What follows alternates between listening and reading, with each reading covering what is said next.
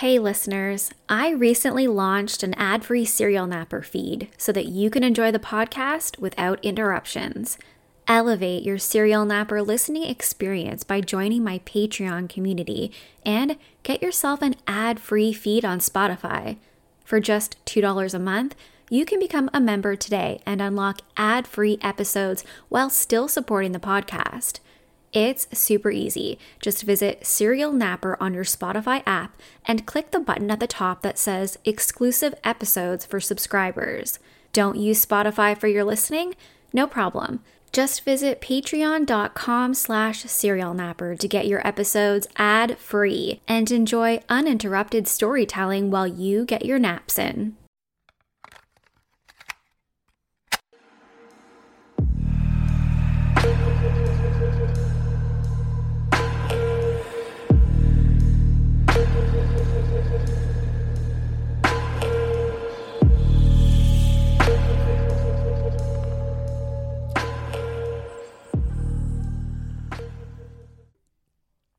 Hey everyone, my name is Nikki Young, and this is Serial Napper, an international true crime podcast. Welcome to my first episode in a series this month that I like to call Serial Nightmare. I usually do this in October for Halloween, but I guess I'm just a little bit too excited, so I decided to bring it back a little bit early this year. For the month of July, I'll be covering spooky, creepy, and all around what the fuck type stories. But don't worry, for you true crime lovers, I'm going to continue to sprinkle in some of that too. In our first episode tonight, we're talking about the idea of reincarnation and the Pollock twins. Sisters Jacqueline and Joanna were horrifically killed when a car mowed them down in the middle of the road. Of course, their parents were absolutely devastated over the loss. However, the following year, the mother would give birth to a set of twins, twin girls who would have the exact same birthmarks as Jacqueline and Joanna, along with many memories and knowledge that just didn't seem possible. I've always been super intrigued with the idea of reincarnation, and stories like this leave me wondering what happens to us when we die? Before we jump in, tonight's episode is sponsored by Garage Stores with a Z.com. Their online shop has a massive stock of products and accessories for you to jazz up your vehicle. They have everything from car organizers, car accessories, repair tools, and cleaning supplies. They also provide free shipping on your order, free returns, and a money back guarantee so that you can feel confident in your purchase. One of my favorite things about their online shop is that they have a ton of product reviews.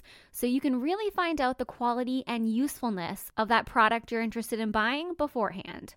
Check out Garage Stores with a Z.com for all of your vehicle accessory needs. All right, let's jump in. The head of household, John and Florence Pollock, met and married in the early 1940s in Northeast England. John Pollock was a devout Catholic, and he encouraged Florence to embrace Catholicism as well, which she did. Interestingly enough, though, even though John was dedicated to his religion, he often wondered about the idea of reincarnation and if maybe it was a real thing. For those not familiar with the Catholic religion, they believe that when you die, you either go to heaven or hell. You don't linger around on earth as a spirit, and those who you may consider a ghost are actually demons. They also definitely don't believe in reincarnation. You either go to heaven or hell for eternity once you've passed on. So, for John to have such a curiosity about reincarnation, it really went against all he was taught to believe. It was an idea that he often thought about even as a child, but he had no idea he would encounter a real life reincarnation experience as an adult. The Pollocks owned and operated their own grocery store and dairy delivery business, which meant that they were very busy and very hardworking. When they had their first child in 1946, a little girl named Joanna, they knew that they would need help if they were to continue to grow their family. So they moved to Hexham, Northumberland, where Florence's mother would help to care for the grandchildren. Shortly after the move in 1951, the family had another baby girl named Jacqueline. The two little girls would be born five years apart, which may seem like a rather large age gap, but they were still very, very close. They were always together, playing dress up, acting, and everything else that little girls love to do. Although the little girls were raised mostly by their grandmother because of the parents' busy work schedule, it was a family that was filled with so much love, and every spare moment was spent together. When Jacqueline was three years old, she somehow fell into a bucket and she hit her head, which resulted in a large scar on her forehead. This distinct mark on her forehead would become important later on, as would be a birthmark that she had on the left side of her wrist. According to her parents, when Jacqueline learned to speak, she would often say something really strange, something to the effect of, I will never be a lady. Her parents didn't really know what she meant by this, but it was something that she would repeat often. One morning in 1957, the girls were on their way to church, walking with another little boy from the neighborhood. Joanna was 11 and Jacqueline was 6. This was something completely normal for the times.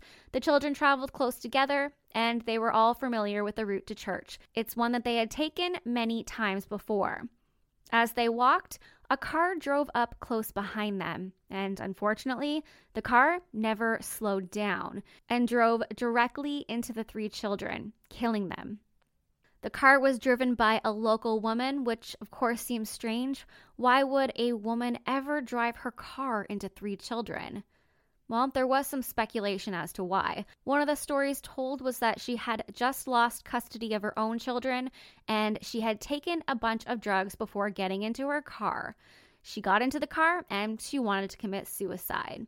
Some believe that she was likely so distraught and so high off the drugs that she never even saw the children and never intended to kill them at all.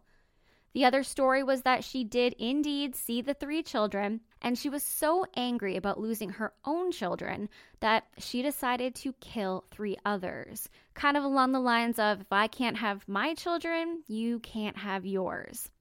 The woman was taken into custody and eventually sent to a psychiatric facility.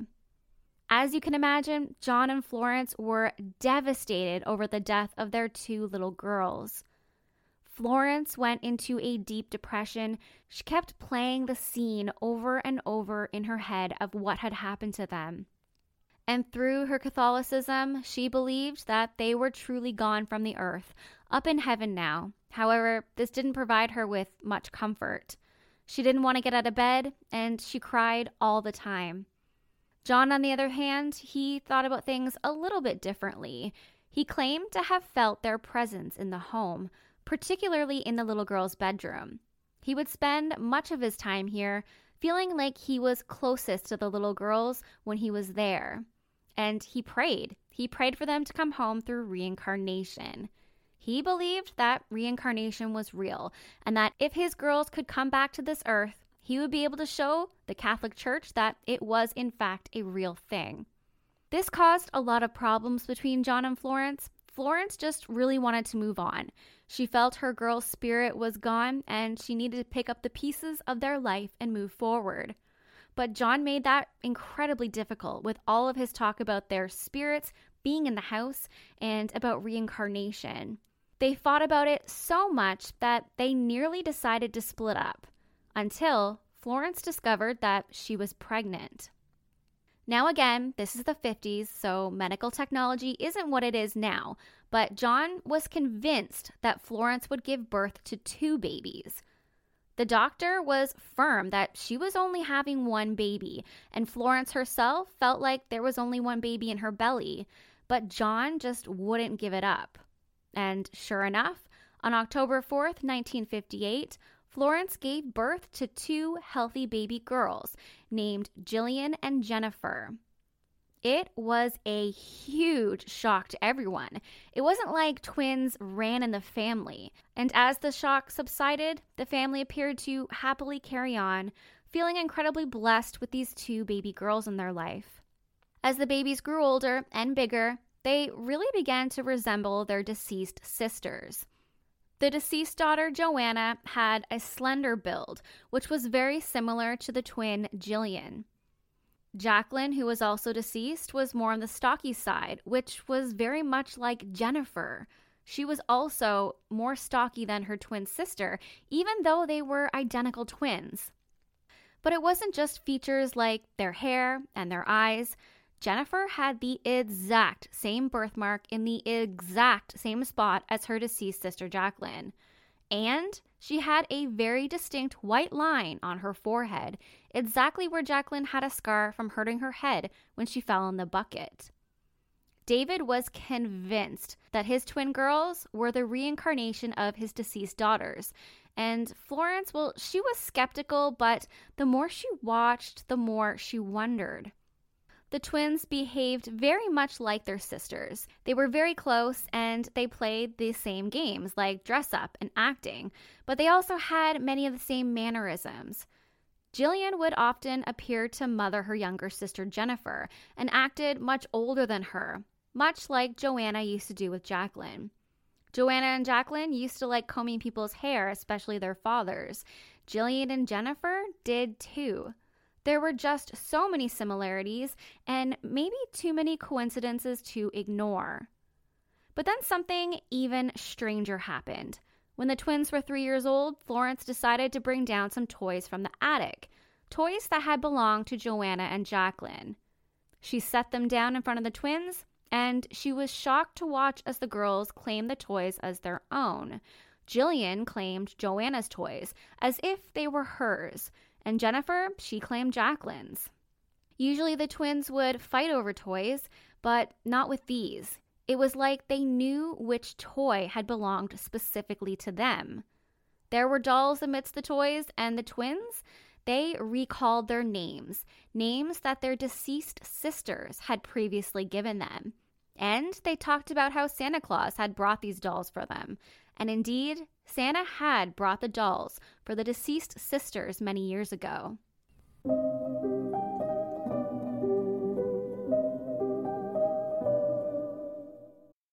I love to travel. From the bustling city of Tokyo to the beaches of Thailand, there's nothing I enjoy more than getting the chance to see the world and experience different cultures firsthand.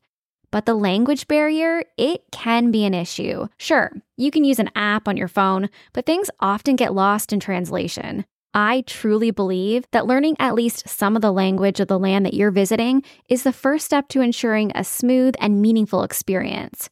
That's why I'm excited about Rosetta Stone, the most trusted language learning program available on desktop or as an app. It truly immerses you in the language that you want to learn. Rosetta Stone has been the trusted expert for 30 years with millions of users and 25 languages offered, including Japanese, Spanish, German, Korean, Italian, and more. Learning a new language can be tough especially with all of the different nuances.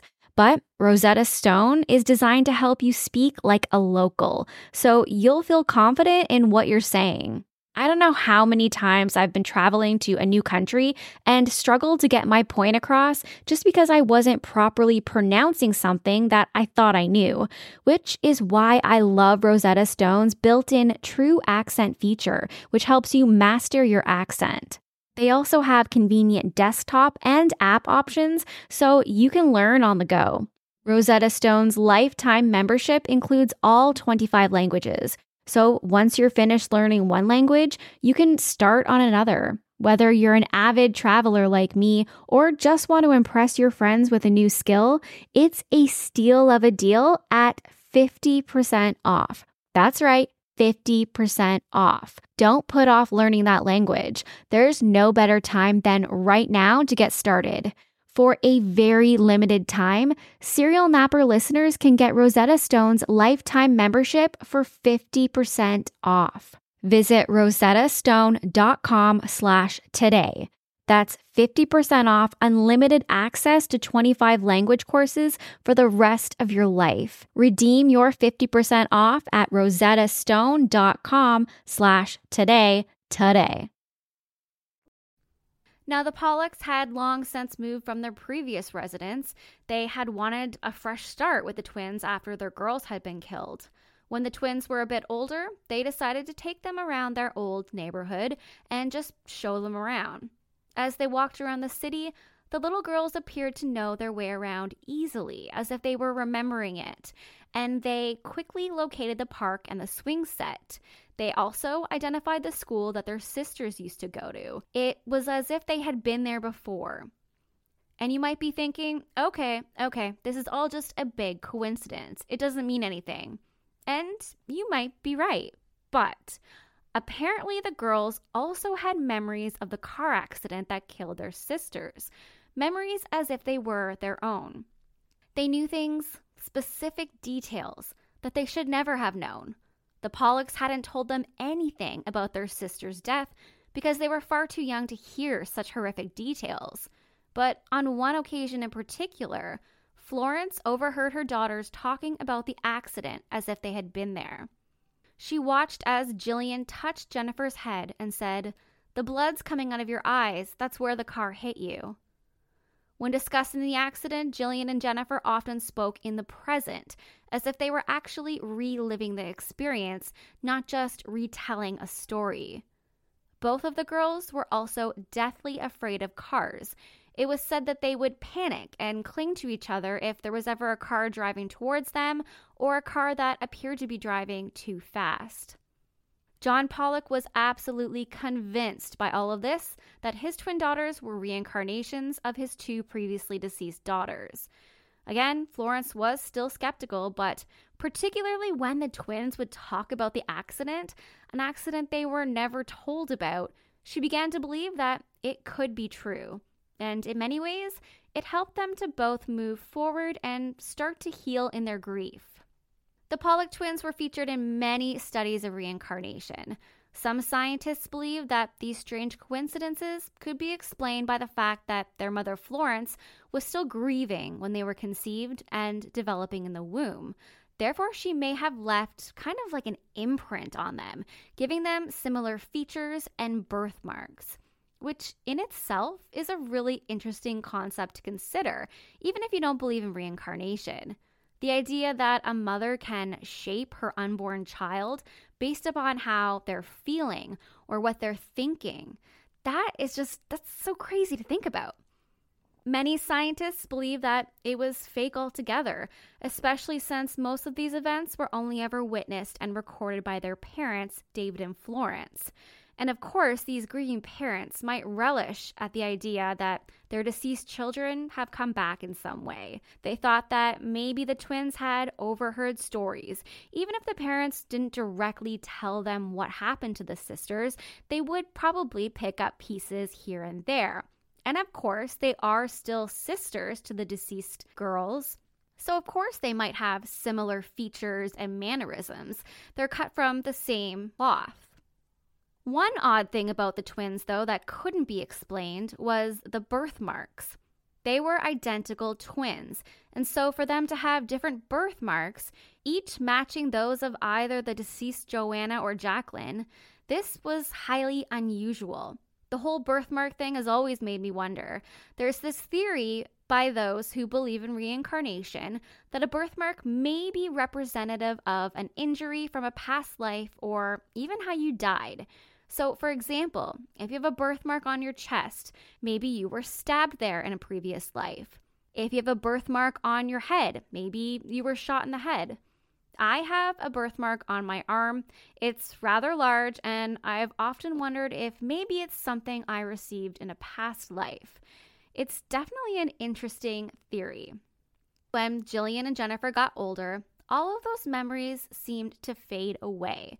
They both seem to pretty much accept that they were Joanna and Jacqueline reincarnated, which is super sad if you think about it. Can you imagine carrying that kind of weight on your shoulders? That you're not really your own person, but rather you are your deceased sister come back to life. That's gotta be a huge burden to bear. And they still did have some skepticism since they were just hearing stories about what had happened and they couldn't really remember any of it themselves. However, later in life, Jillian would talk about an unusual vision that she had. She saw herself playing in a sandpit at a house that she had never actually been to. She described the home so specifically, it matched perfectly to a home that her deceased sisters used to live in, which coincidentally had a sandbox that they loved to play in. Overall, the story of the Pollock twins has been widely discussed and widely criticized. It's both used as a case to bolster support behind the idea of reincarnation, while simultaneously being used to dispel it. But I'd love to hear what you think. Is reincarnation possible? And if it is, do you believe the Pollock twins were a reincarnation of their deceased sisters? And if you don't believe in reincarnation, why not? And how do you think that these girls were so similar? How did this happen? Send me your thoughts. I always love to hear it. I'm personally of the belief that I have no idea what happens to us when we die, and I don't think any of us will ever know until it's too late to relay that information back.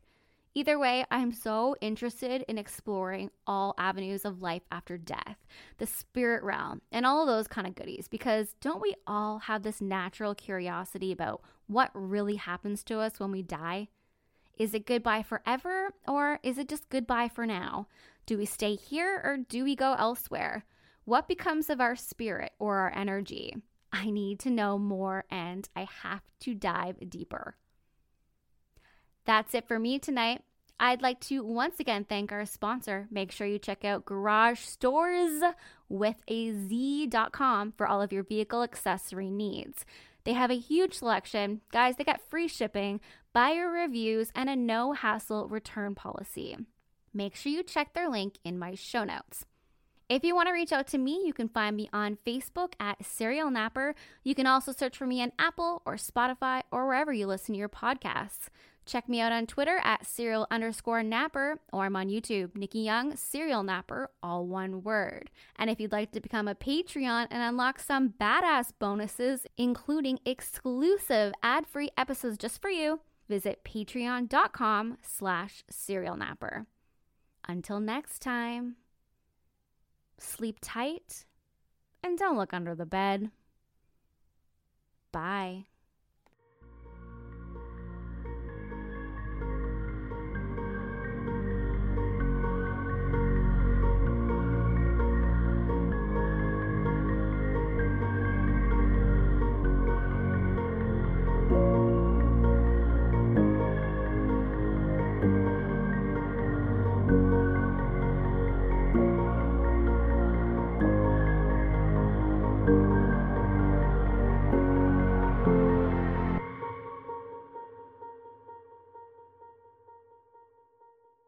Get ahead of postage rate increases this year with Stamps.com. It's like your own personal post office. Sign up with promo code PROGRAM for a four week trial plus free postage and a free digital scale. No long term commitments or contracts. That's Stamps.com code PROGRAM.